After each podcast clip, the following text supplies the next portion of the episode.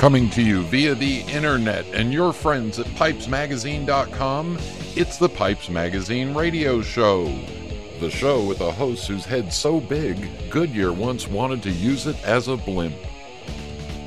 Now, I invite you to sit back, relax, the smoking lamp is lit. Here's your host, Brian Levine.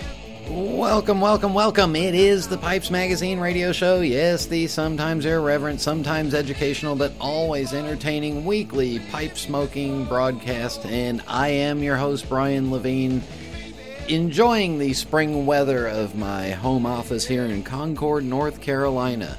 So, in tonight's show, I'm going to finish up some uh, shapes of pipes that I think are the best for smoking.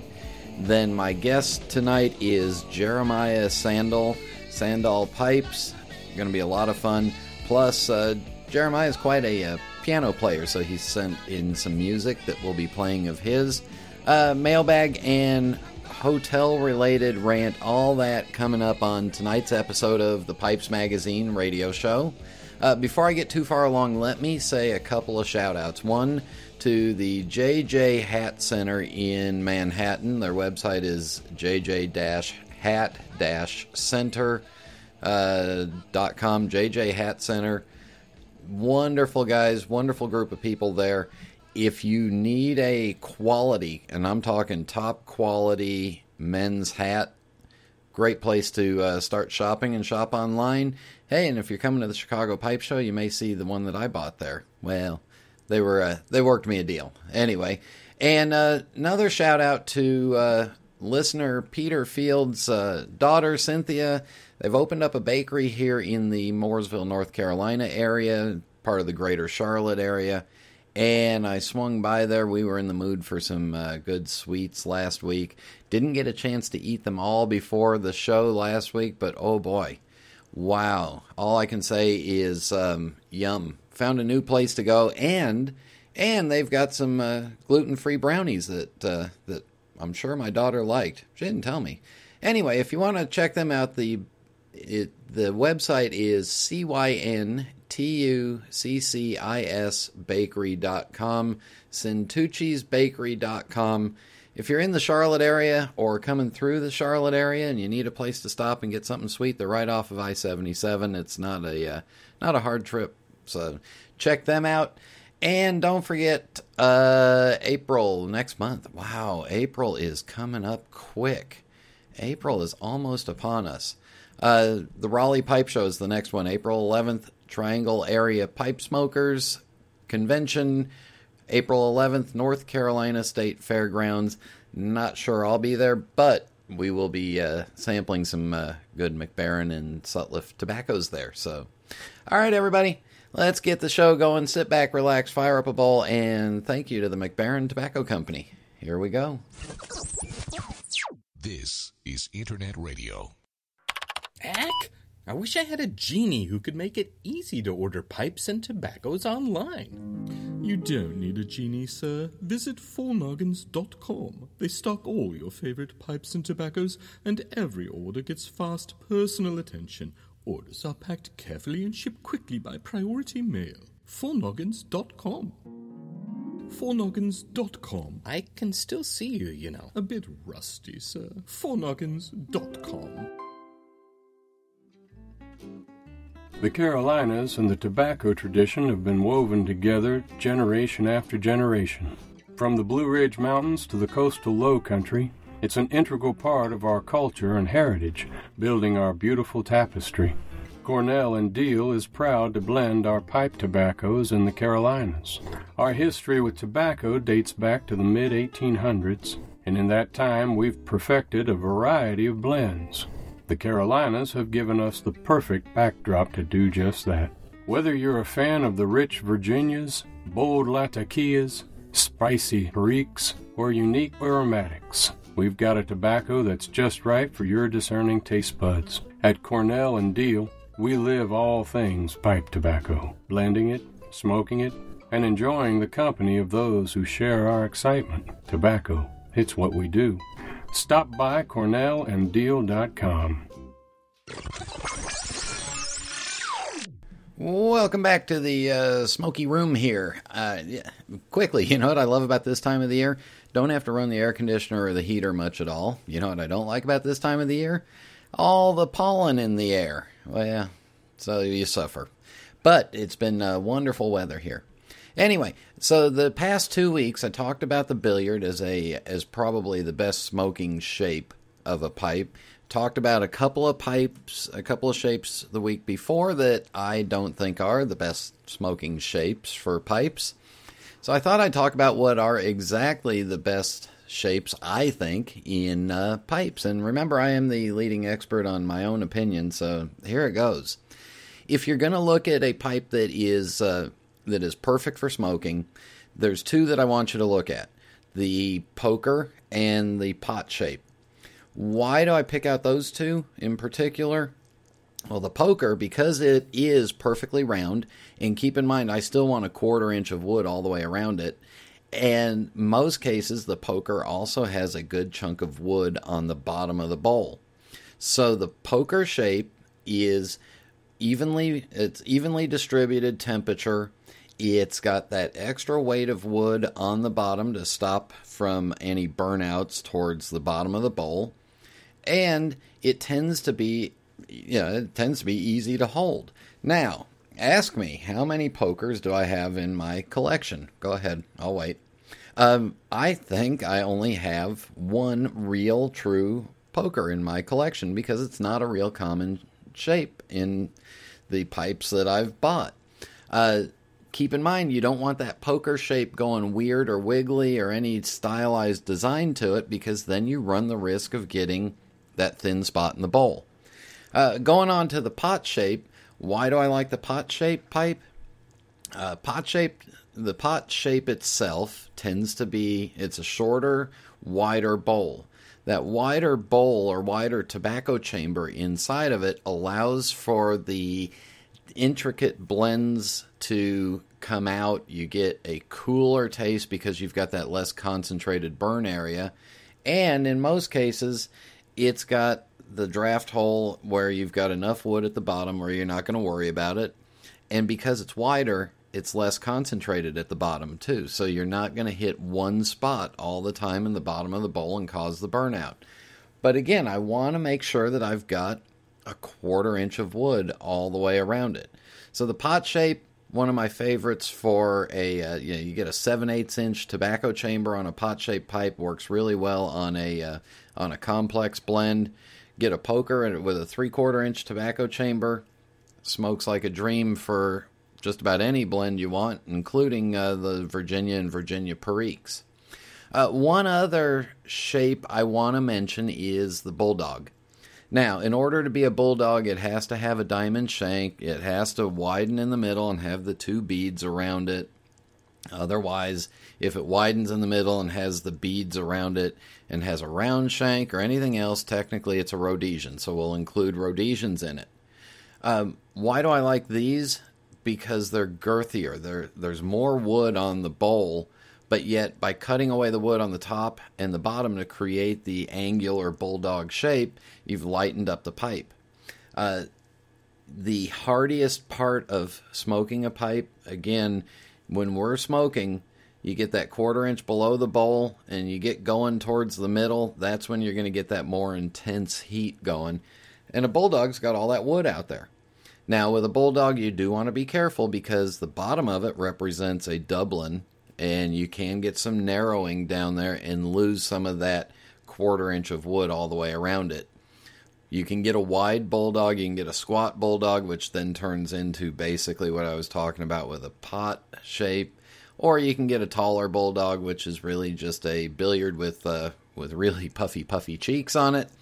But either way, the bulldog tends to be, in my opinion, a very solid, durable smoking shape. We see uh, many, you know, many fewer returns or burnouts on bulldog shapes than we do on some of the other shapes. So some of this is uh, scientific, some of this is uh, out of the department of I've been in this for a while, and uh, some of it's my opinion. So there you go. Uh, if you've uh, got your opinion, feel free to post it on the uh, forums on the Pipes Magazine radio show page.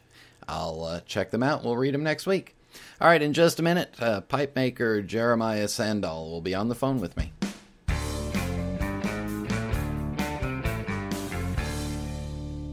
Craftsmanship, history, tradition.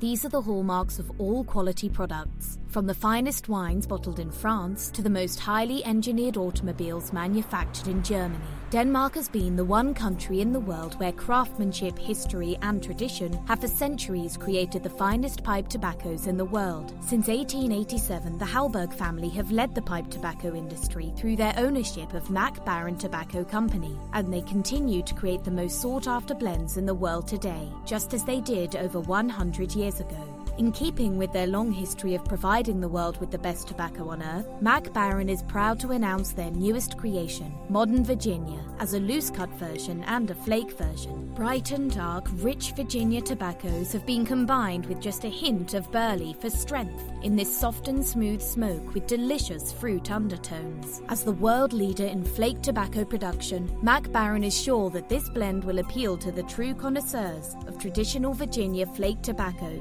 as well as those who like their tobaccos on the sweeter side. Enjoy the culmination of centuries of experience by picking up a tin of modern Virginia from Mac Baren Tobacco Company, available at fine tobacconists everywhere.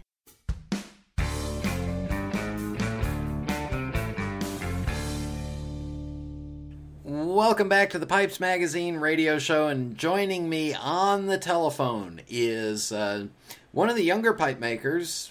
Again, we're we're going a little younger here, but uh, I first saw Jeremiah's pipes, I believe it was last year at the Chicago Pipe Show, and was impressed from the start. So please welcome to the show Jeremiah Sandahl. Welcome to the show. Thank you. All right, so tell everybody where'd you grow up, where are you from? Let's get let's get to know you better.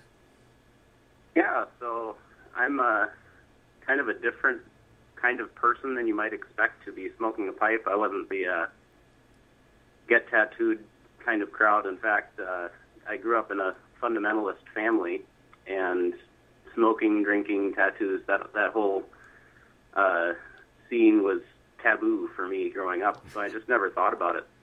Um, but I I spent uh, five years in Germany and went to high school there, and that opened my mind to uh, a lot of the world out there, and set some things into motion. And then I started thinking about it. So. Um, Now, go ahead and tell everybody, if you don't mind, why you were in Germany.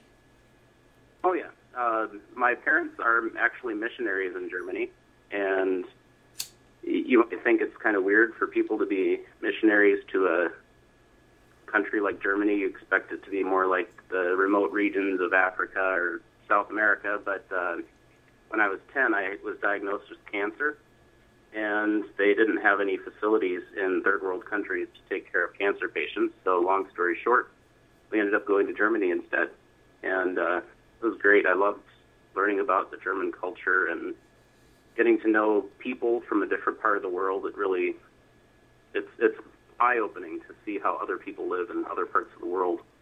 Now, the important question, health wise, you're fine, no issues? Yeah, after five years, they declared me cancer free. I've been in for a couple of checkups and they haven't seen anything. So that's all good. That's the important part. And then you learned how to eat pretzels and uh, and Wiener Schnitzel. Pretzels and Wiener Schnitzel, and especially the good German bread. I love German bread. I have a coworker here uh, in my day job as a web developer who um, has a German husband who owns a German bakery, and they just brought in German bread yesterday, and that was. There's no way to describe it if you haven't tried it. It's hearty. It's not like the squishy American Wonder Bread that you get in the store. Yeah, it's almost a meal and a slice. That's right. Now, I did learn from drinking beer in Germany that if you have a slice of bread, a slice of their bread with butter on it, you can drink a couple of beers with no problem. Really? Yeah, I- but I you act- you were in high school then, so you don't know about that. Well, actually, when I turned 16, all my teachers started congratulating me that I could smoke and drink, because that's the legal age there. But of course, I was uh, not smoking and drinking or even thinking about it at that time. So Yeah, I, I don't think your parents would have been happy with it. So. No, no. Uh, when did you first get exposed to pipe smoking?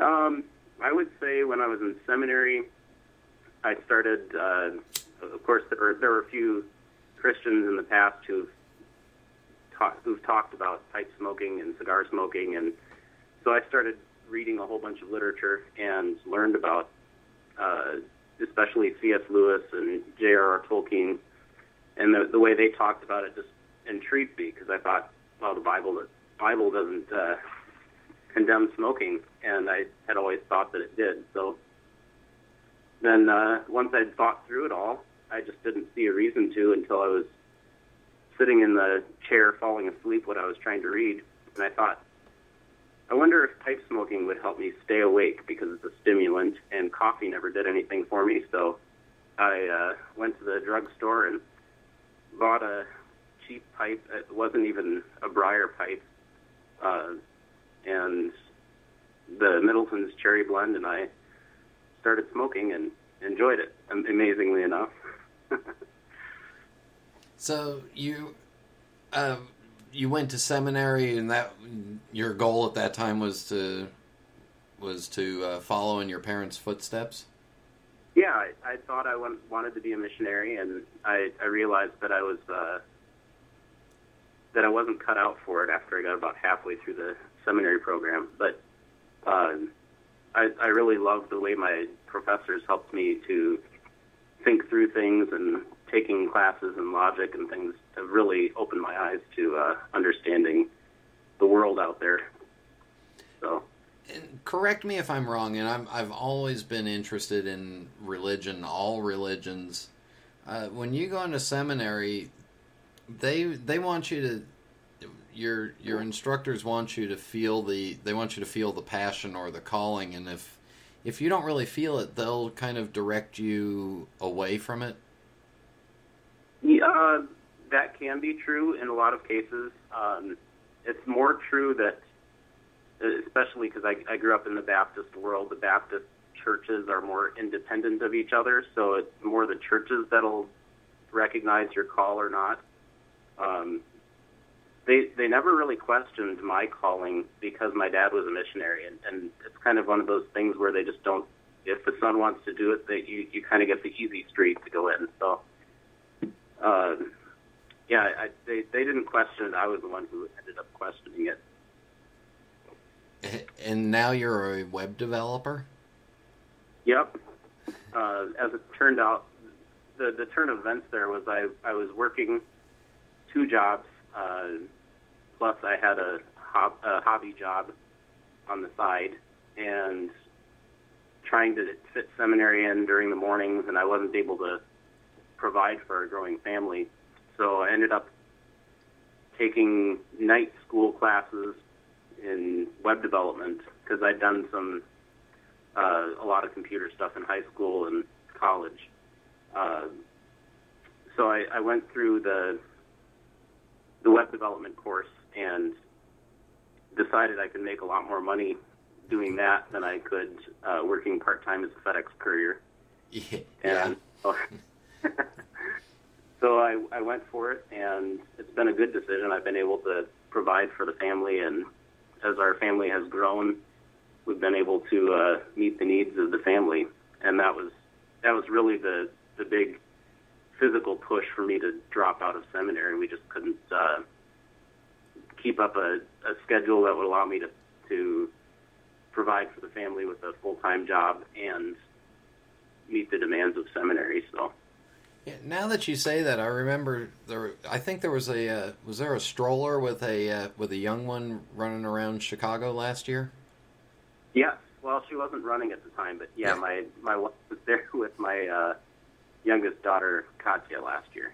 She was just an infant. Now she's running around. now she's running around and chasing after a pipe. yeah, she she does. If I leave my pipes sitting around or my stummels from pipe making, they get picked up by the kids. I have to keep them up pretty high. so you so you survived the uh, the pipe in Middleton's cherry, and then from that point on, how did how did we get further into pipe smoking? Well, um, I, I thought after that, well, I can do a better job than this because the pipe wasn't drilled very well, and the stem actually was just a cheap plastic stem. It wasn't even a rubber-based stem uh, or acrylic. So I thought I could do better than this. So I went on eBay and I bought a thirty dollar block of uh, plateau briar and a stem blank for two fifty, and thought I can I can figure this out. and uh, so I, I really didn't start collecting pipes as much as I started just making them for myself because I thought that would be a lot cheaper than spending the sixty dollars it would take for me to buy a Savinelli. Yeah, so, how, how'd that work out for you? Well, I don't know. I think I'm six thousand dollars into the equipment to make pipes now, so I think I bought a really nice pipe collection for that. Yeah, but at the same time now you can make your own pipe. Yes, and and that's what I discovered. I just loved doing it once I started making pipes, and um, I, I also branched out into other tobaccos. I was introduced to a lot of new tobaccos and stuff through the YouTube pipe community, and they uh, they started re- reviewing tobaccos, and I'm like, ooh, that sounds fun to try. So slowly but surely, I started ordering some and trying them out. Branched out from aromatics into some English blends and uh, Perique and Virginia blends. And how long ago was this? Because you're you're still relatively new into this. Yeah, I, I started. I think it was late 2010. Yeah. Uh, both. It was only a few months into pipe smoking that I started making them, but yeah. Um, so I haven't been doing it very long. So tell us all what happened to the first pipe that you tried to make. Oh yeah. Um, well, I didn't know that you were supposed to turn a tenon. I thought the stem blank was just ready to go and you just needed to sand it. And so I drilled a hole about the size of the tenon into the block and got it to fit in there somehow with a little bit of sanding and finessing. And uh, I guess finessing is the wrong word to use, but the holes met at the bottom and it smoked tobacco. and I didn't know any better because I hadn't smoked very much before. So it uh, it's sitting somewhere in a box, hiding so I don't burn it. Because uh, I think if my wife let me find it, I would probably burn it. Uh, did you have any any help or mentoring when you uh, when you started? When I first started, I watched a, a few videos on YouTube, and that was about it. And then I bought the Pimo pipe crafting book, How to Make Pipes at Home, and that was about it for the first several months until I start. I was posting pictures and videos on YouTube and, and Instagram, and people people would comment here and there with tips and tricks, and some of the guys were nice, and they would they would uh, do phone conferences or Skype with me and teach me, but it, I really didn't make good pipes back then. Uh, don't feel bad. I don't think anybody makes good pipes their first couple of uh, couple of dozen or so, but uh, apparently you got over it somehow. Yeah, um, the uh, the big the big revelation. I mean, my pipes did get better. The second one had a proper mortise, and then by the third one, I actually bought a tenon turning tool, and uh, so it kind of progressed. And then um, let's see, the Chicago show two years ago is kind of when when I started improving significantly. Um, Walt Kanoy at the show was uh, he, he he uh, volunteered to critique the pipes that I brought to the show because I thought mine were great, and uh, he he critiqued them for about an hour and a half in the smoking tent in Chicago in the dark, and had enough to say in the dark for an hour and a half. They were that bad. uh, well, wait a second. Walt is not short of words either. So. No, no, it, he he he does know how to fill up space. But he he told me uh, not just what was wrong with them, but why it was wrong.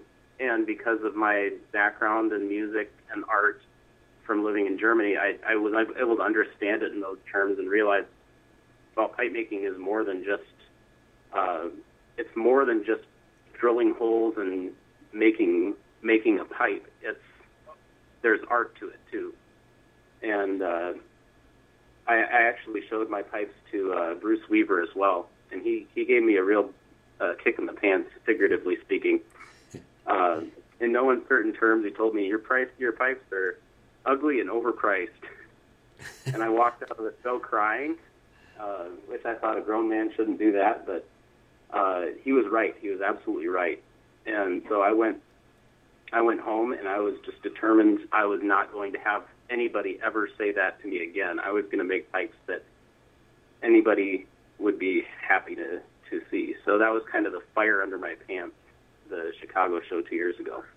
So both of those guys did to you what I do to my kids, which is tell them what they're doing wrong and tell them why it's wrong, and then let them figure it out from there, and uh, Yep. and go forward. And from what I saw last year, it looks like it works. Uh, we're going to take a break right here. We come back, we'll talk about uh, more pipes, and then you piqued my interest with music and art. So stay with us. We'll be back in just a minute.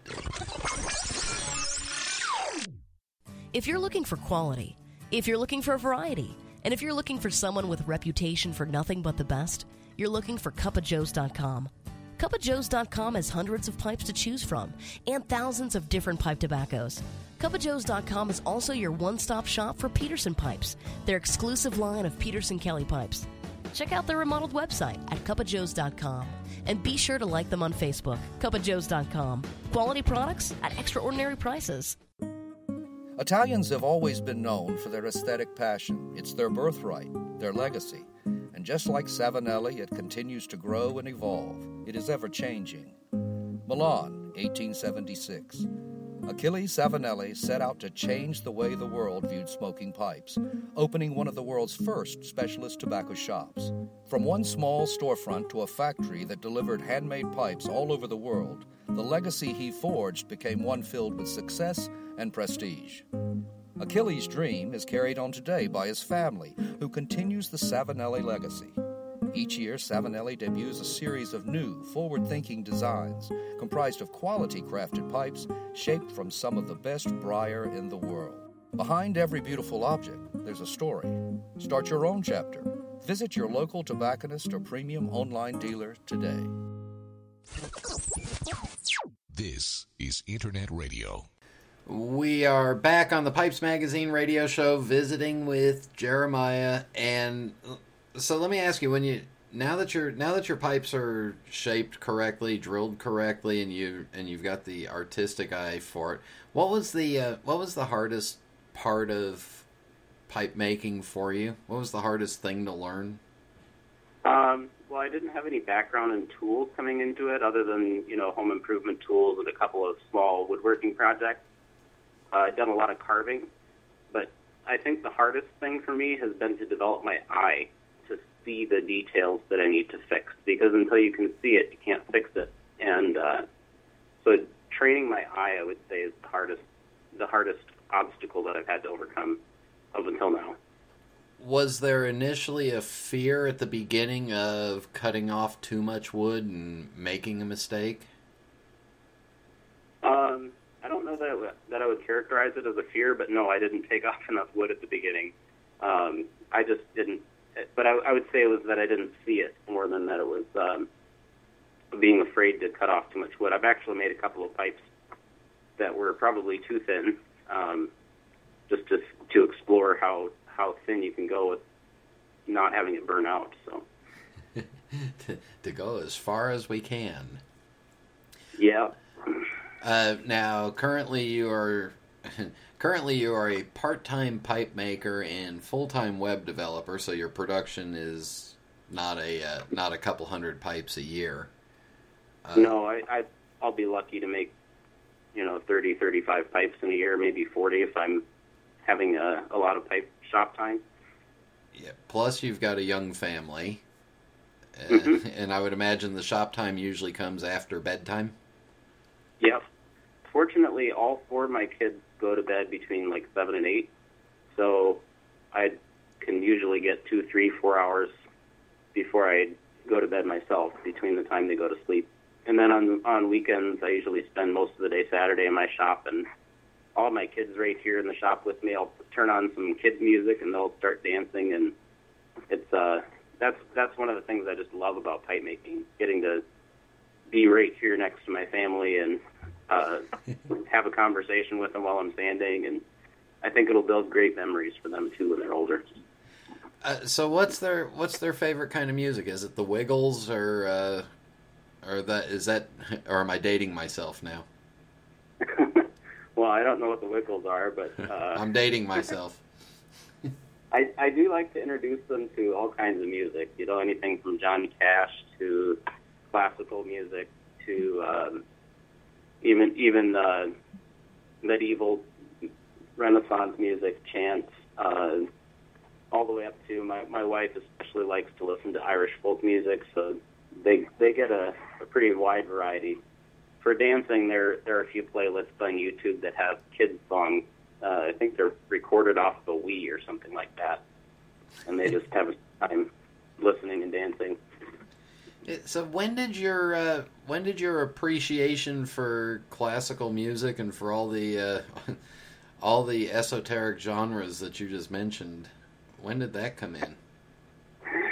Um, I would say during my time in Germany, uh, my piano or my piano teacher was kind of world renowned uh, in the piano world. She she did a rehabilitation for pianists who had gotten carpal tunnel from playing piano the wrong way, and so she she did music or it's not music therapy, but like uh, piano player therapy uh, in England a few years, and she traveled most of Europe in accompanying in concerts and things like that. So I had a very very good teacher in high school, and she forced me to play everything from uh, 15th century music all the way up through 21st century abstract music and stretched me in every possible way. And uh, that took me a long way from playing the entertainer, which I still like playing. Um, wait, wait, wait, rag- wait, wait. You can play the syncopated rhythms of ragtime?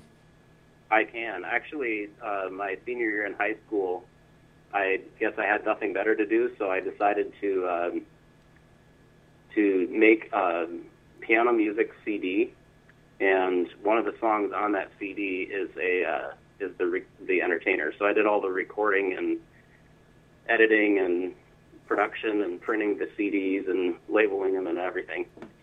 So actually, the piece that, of music that we're going to play in just a few minutes is 100% Jeremiah. So uh, five five six years of serious piano lessons. Then when I went to college, uh, my parents did encourage me to broaden my horizons and not just follow in, the, in their footsteps. So I went to the music major and had two years of uh, piano, uh, college level piano classes. But I didn't feel like I was learning as much as I had in, in high school because I'd gotten spoiled by a world class teacher. So um, I ended up switching majors at that point. So um, yeah, that, that's the the music. I think really opened my eyes because it's, it's completely different than math or science. You, you can't calculate the perfect song. It, you have to feel it. And uh, learning how to feel the, the music is something you can only learn from somebody who who can feel it themselves.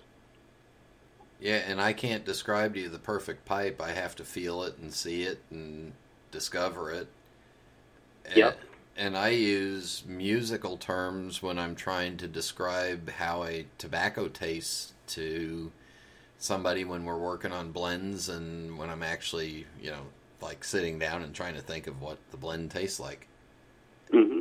And I can't even play the radio correctly, so let alone play an instrument. And now you're playing piano and all that, and I don't think I like you anymore. Uh, how are your pipes graded, and what is the pricing of them? Um, my my grading system is something I thought of for a while. I'd like to honor the tradition of pipe smoking because the tradition of it, I've been going all the way back to Bach and his uh, poem that he wrote about about uh, pipe smoking. Yep. And that I mean that that tradition of pipe smoking is one of the things that got me into it in the first place. So my nomenclature for grading is based off of father, and so the, the first graded step of pipe would be the father grade. And if I ever make a pipe that I consider better than father grade, then I will put a grandfather grade on it. And uh, otherwise, my pipes are numbered from the first one of that year, so it'll have uh, the first one of 2015 had 115 on it. Um, the pricing starts about 275 to 300 for a simple sandblast with no frills on it uh, in the classic shape. And uh, my most expensive pipe to date was about 750, but that one was uh, it was kind of a handcrafted sculpture art piece that uh, I wouldn't consider any any form of a classical shape. And it also took me about four times as long to make as any other pipe. So, uh, but my my normal pipes will run between about 275 and maybe 450 on the upper end for a smooth that's more interesting. So all the time while we've been sitting here thinking, all I can think of is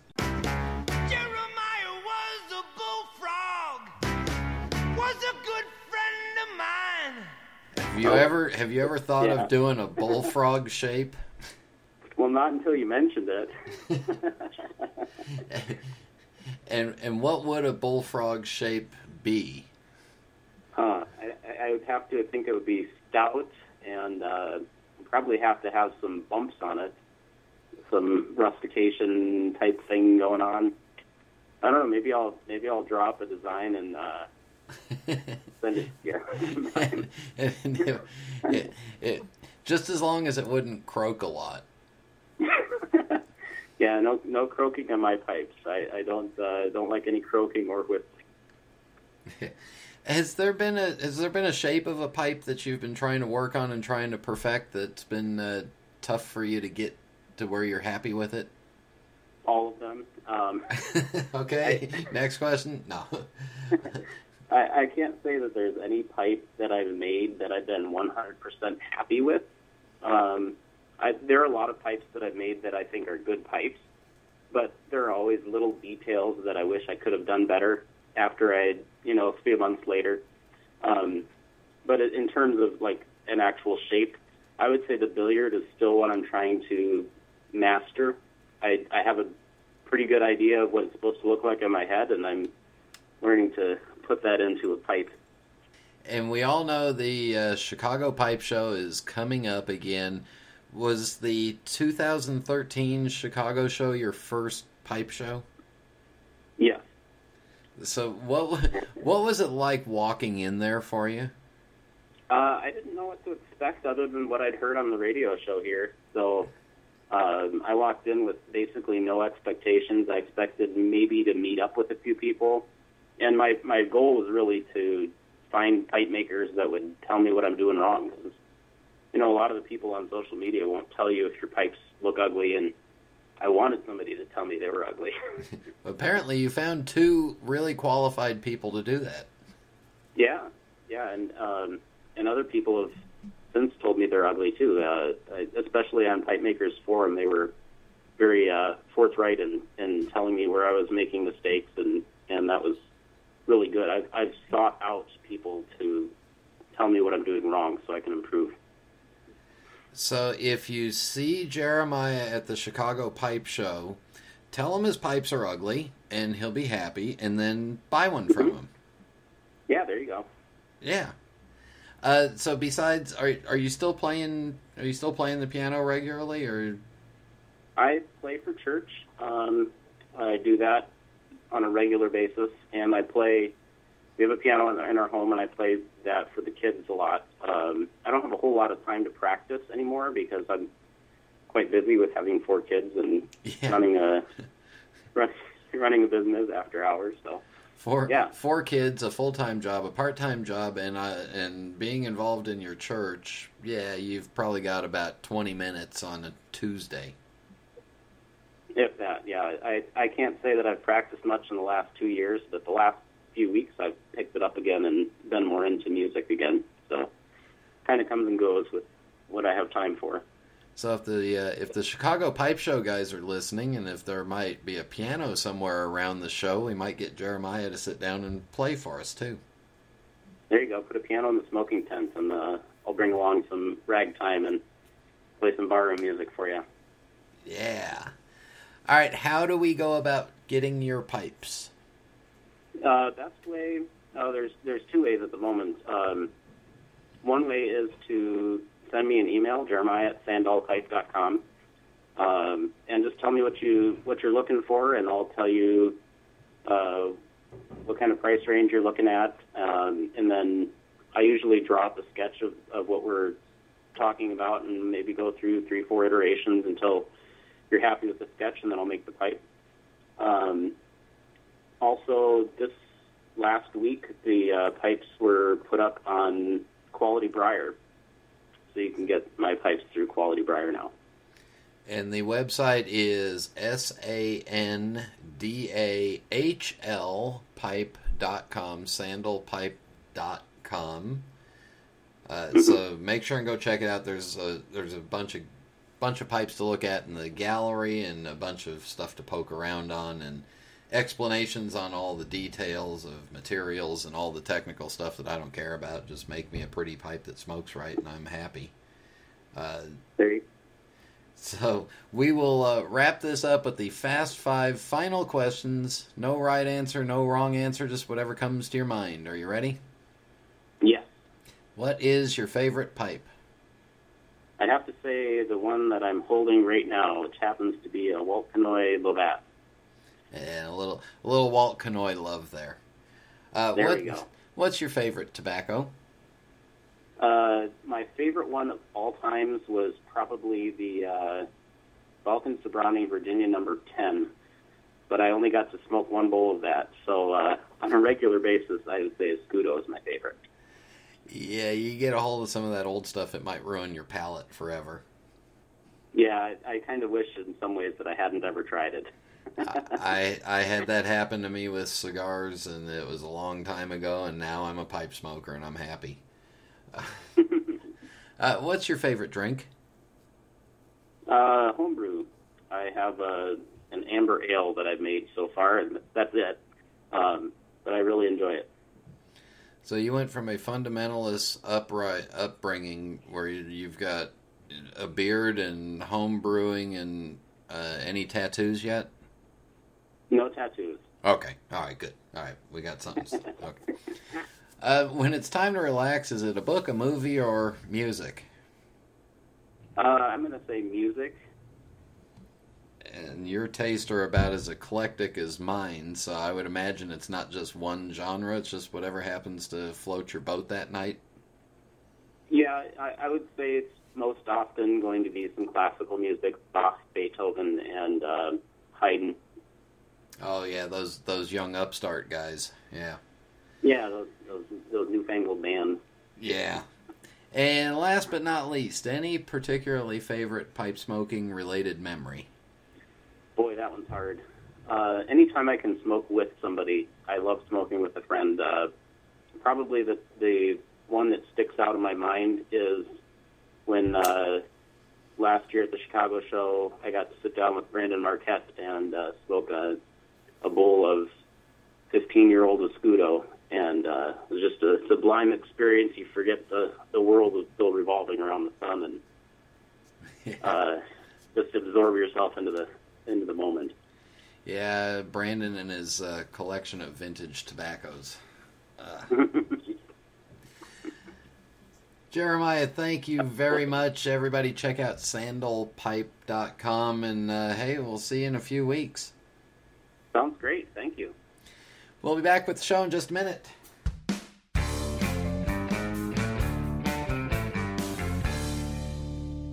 The year was 1849. Zachary Taylor was sworn in as the 12th President of the United States. The U.S. flag remained fixed at 30 stars. Edgar Allan Poe was found dead in Baltimore. Congressman Abraham Lincoln patented a buoying device, the only patent ever filed by a future president. William Bond was the first person to photograph the moon through a telescope. And gold was discovered in far off California. And in that same year, also in California, Henry Sutliff founded his small tobacco company in San Francisco, founded on the principles of giving the public superior tobacco products for those with very discriminating tastes. Now, 165 years later, that tradition continues. Sutliff Tobacco Company has been setting the standard for pipe tobacco ever since.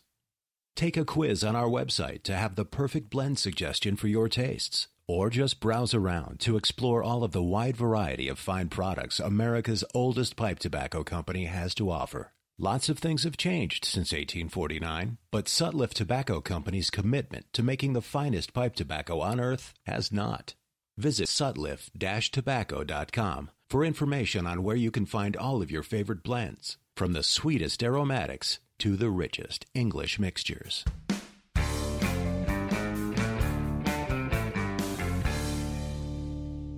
We are back on the Pipes Magazine radio show, and yes, Jeremiah is three things I am not uh, young, talented, and kind hearted.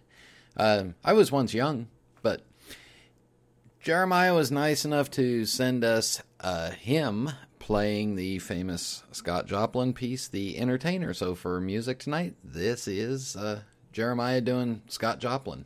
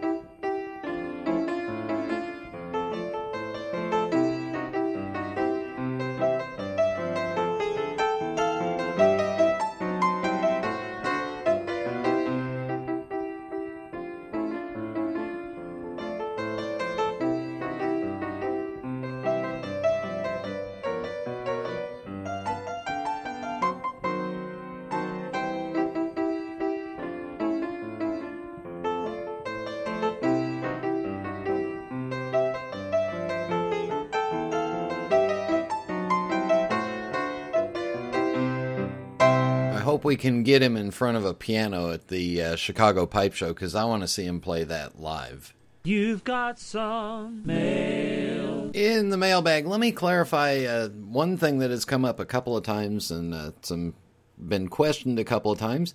My full time job now is as the national sales manager for Mac Baren and Sutliff, which also includes uh, Brigham and the pipes and accessories. Yes, that is my full time Monday through Friday job. And the Pipes Magazine radio show is my fun after hours job. But uh, yeah, the thing that pays the bills is uh, the Sutliff and Mac Baren job, and that's uh, seemed to confuse a few people. All right, Ed Green writes in response to uh, last week's show. Thank you for another great show. I'm sitting here processing Brian's rant and how it applies to our pipes in art thread. I've done everything possible. Once the bombardment of everyone's simple searches ebbed, to annotate the artist of each work as well as informing people in the comment uh, in the commentaries of where the images are coming from. I started with every museum with an online presence and am now combining auction houses, past sales catalogs. I try to do, uh, uh, yeah, okay. I try to do due diligence in researching and correcting any mistakes in identification. I am enjoying the search, including the thousands of non pipe artworks I've viewed, but what I've wanted all along was to add as complete a collection as possible to the community that taught me so much when I started, uh, when I restarted my uh, piping after 40 years. It's added a wealth of pleasure into a life that is mostly in subtraction mode. How can we make it better so that these works can be enjoyed for many years on? All suggestions are welcome. I'd say make sure that we uh, get everything annotated correctly so that we know who those people are and, uh, you know, just uh, keep posting that stuff and let people know where it's from. Uh, Lord of the Pipe Rings writes, It's always a pleasure to hear Per discuss tobaccos. I'm hoping with this new look at the H.H. Mac Baren will add a nice straight up Virginia Perique blend. Their version of Dunhill's Deluxe Navy Rolls is what I'm hoping for. A great episode. Keep up the good work. Uh, there are a couple of new things in the works, but uh, nothing in around yet that I know of. Uh, John Seiler writes, Hi, Brian. I got home a bit late, so I'm listening a bit later than usual. You go fight the weeds. I'm going to wait another month. As you say, at least at least a quarter inch wall thickness. I prefer more. The Dublin has not been one of my favorite shapes due to the reasons you mentioned. Good advice on the Bent's bowl shapes and the tobacco chamber. Uh, he says it is interesting that Per George Jensen was born into a pipe making family and he continues now in the tobacco end. I wonder if his explanation of how they made pipes would be the same for example, Dunhill. Uh, the amount of testing, modification, and mixing for the HH line that is dependent on availability of the basic tobaccos in a blend is phenomenal. I hope the new HH tobacco does not affect me like the 1792 blend did, cold chills, etc. Um, it will. Uh, it may give you the hot sweats though. Uh, music, Duncan Honeybourne piece called The Irish Jig was nice. Rant posting without attribution. It seems like it becomes done more and more each day. Yes, photos should be attributed when used, but I doubt it will happen. Nice show. I hurried home tonight from one of my club meetings to listen to you, albeit a bit late. Time for bed. And uh, Dino writes Hi, Brian. A very entertaining show. I enjoyed the Pair 2 conversation and am looking forward to giving HH Vintage Syrian a try. I'm also intrigued by the new HH blend. The music by Mr. Honeybourne was quite lovely and a nice coda to my day as the husband of an Irish Italian woman who fully embraces both sides of her cultures and my and my own Greek one. It was Irish music all day, a sumptuous corned beef and cabbage, soda bread dinner, and a post prandial Peterson Antique Collection 1910 Bulldog that my wife bought me when we visited the Grafton shop in Dublin, filled with sweet Killarney. Now I have to gird myself for the Italian side. St. Joseph's Day on Thursday. Pasta, Pavarotti, Sinatra, Montepulciano and my uh, Castello Calabash. Hey, Dino, add in there a Barolo, uh, Barolo wine. Uh, he goes on to write Life is good. As a retired teacher librarian, I'm more than aghast at the theft of ideas, images, and authorships without the hint of citation or attribution. Too bad Fred Ed, friend Ed Lehman is no longer no longer with us, so that he and Rick Newcombe could sue the bastards. Happy trails, Dino. Uh, Racer X says another great show, Brian. I could listen to Per Jensen for hours. The man's deep knowledge of pipes and tobaccos, bright mind, and lovely Danish accented English make for a wonderful listening experience. Hope I get to meet him in person someday. Can't wait to find out what the new Mac Baren HH blend is. And Casey Ghost writes, uh, no way to sugarcoat it, but Dublins just suck. Okay. Uh, 40 years ago, I bought a Ben Wade freehand Dublin that is still the most beautiful pipe I've ever owned. At the local cigar store, we had a gentleman that worked there that was a that was poor as a church mouse, but he loved the older Ben Wades. So I did the right thing and gave him the pipe. I greatly enjoyed the interview with Per Jensen. He is a class act. Just love the way he explains the details and the many facets of tobacco processing. His stories on the history of his family and Mac Baren's is just riveting. The music was quite pleasant. Might have preferred uh, Dennis Day doing when Irish eyes are smiling. Yeah, I you know I thought of doing something like that, but that's a little too predictable for me. Uh, and then Casey Ghost goes on to write, totally agree on the rant. As you know, I use tons of pictures in the KC Club newsletter, and I always try to give an attribution to a given picture. It is important that we recognize those who did the real work. And in my opinion, again on that rant, it's important that, you know, I think these people that are grabbing these images and posting them on Facebook and forums and stuff without attribution or trying to show how wonderful they are at doing Google searches and it's like they found it or they created it. No, let's let's put it out there for everybody to see. All right, uh, events coming up. Uh, mentioned Raleigh already. Chicago Pipe Show May 2nd and 3rd, really May 1st, 2nd and 3rd, May April 30th, May 1st, 2nd and 3rd. That is in St. Charles, Illinois. On May 9th, the Lohmar Pipe Show in uh, Lohmar, Germany. And then June 19th, 20th, and 21st, the Kansas City Pipe and Tobacco Show in uh, Riverside, Missouri at the Argosy Casino on the north side of Kansas City.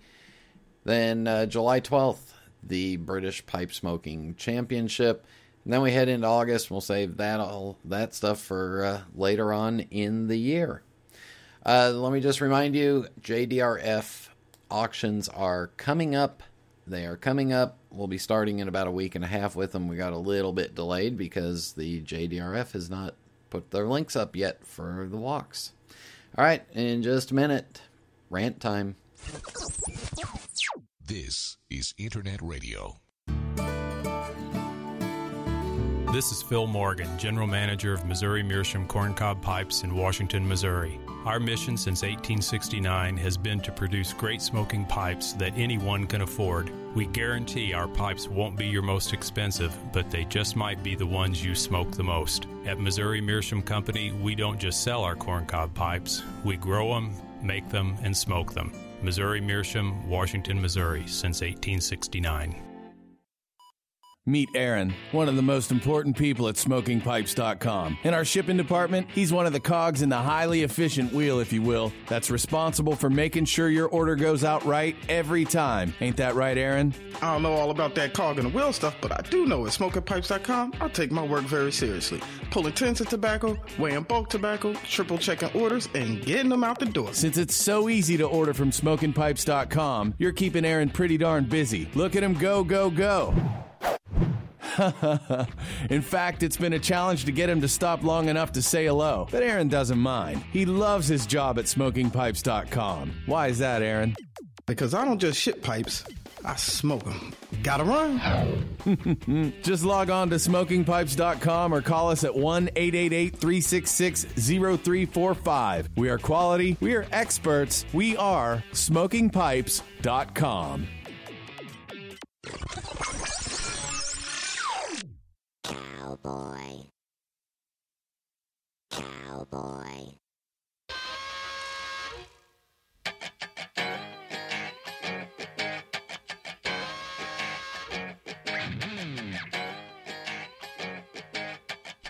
I am a gold member of the Hilton Honors uh, membership club or the rewards program, whatever you want to call it. And that means that I spend, oh, you know, like 30 or 40 or 50 nights a year in a Hilton hotel property. So a couple weeks ago, I go to check into the Hampton Inn that I had booked and had booked a smoking room, booked that particular location specifically because it was a uh, because I could reserve a smoking room. I get into the hotel, get there, and the guy at the front desk says, "Oh no, I'm sorry, we've stopped having smoking rooms." No, you haven't. I told him. I said I've got it booked right here. I booked it three weeks ago. It's confirmed a smoking room. No, he said I'm sorry. After uh, two week uh, two weeks ago, we uh, switched over to all non-smoking. I said no, you didn't. I've got this room. So anyway, the room that I had requested with the king size bed and the whatever was not available to me, but he did say that he would that he's been allowed to compromise and give me a smaller room that has not been remodeled yet, and it had uh, two uh, uh, two full size beds in it, and it was at the back of the building. I said, okay, I'll take it, and then in the morning I'll talk to your manager because I had a confirmed smoking room. So I get the smoking room with the world famous paper cup and water ashtray because they don't have any more ashtrays for those rooms, and I survived the one night in that room. It's the smallest room I've ever been in at a Hampton Inn. It's in the back corner of the entire hotel, right up against the train tracks that run behind the hotel. Am I happy the next morning? No. It'd been a long travel day, a late night, and I get to the hotel and they screw up my room, and then I get the wrong room. I get up in the morning, I explain to the manager what had happened. He quickly, and to his credit, quickly said, I'm sorry, but my front desk clerk was wrong. We are in the process of remodeling all the rooms, however, we will keep three or four smoking rooms, and the room that you requested is one of them. Let me move you to it. To shorten the story a little bit, he wanted to give me some uh, credit so what he did was instead of discounting my bill, he gave me 20,000 Hilton Honors points, which works out to pretty much a free hotel room night somewhere down the road. So, uh, and it appears that uh, Hilton Honors is now, or Hilton is now trying to uh, push people to, or push their hotels to have fewer and fewer smoking rooms or go non smoking completely. I've sent an email off to Hilton explaining to him that if they do it corporate wide as a policy, guess what? I'm done. Gone. If they're doing it just because the local municipalities require it, I can understand that. All right, and uh, don't forget smoketels.com works in most cities and uh, has smoking rooms in it. But I would uh, call ahead just to make sure and confirm with the actual hotel. All right. Don't forget Pipes Magazine radio show, brand new episodes every Tuesday night at 8 p.m. Eastern Time. Tell all your friends. If you haven't had a chance, please leave us a rating or review on iTunes and on Stitcher. We do appreciate those. Post any comments that you have on pipesmagazine.com. And if you're not a member there already, hey, it's free, so you can afford it. I want to thank Jeremiah for joining me. Thank you all for tuning in, and thank you to the Sutliff Tobacco Company. Until next time.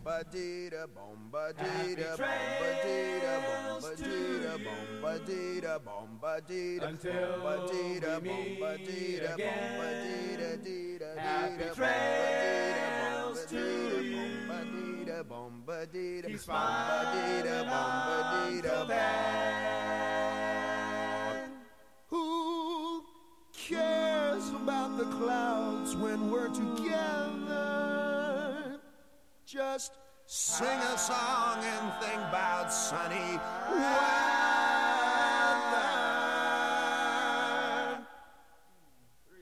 Happy trails to you till we meet